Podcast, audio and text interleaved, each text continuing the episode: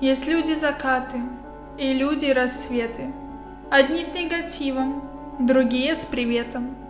Но те, что с приветом, улыбчивы часто, а те, что закаты, обычно несчастны.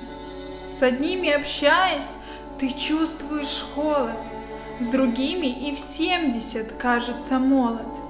И ты от одних заряжаешься светом, с другими его круглосуточно нету.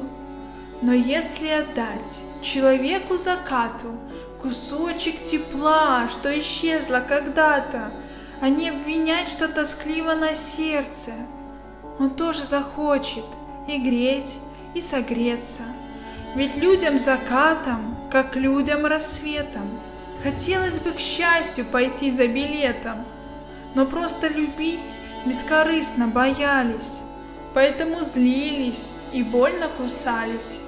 И люди рассветы становятся тоже людьми с негативом на тучу похожих. Когда благодарность в душе исчезает, то небо рассветы в закат превращает. Я тоже порою бываю на взводе, но знаю, с рассветом печали уходят. И пусть кто-то скажет, она же с приветом. Есть люди закаты и люди рассветы.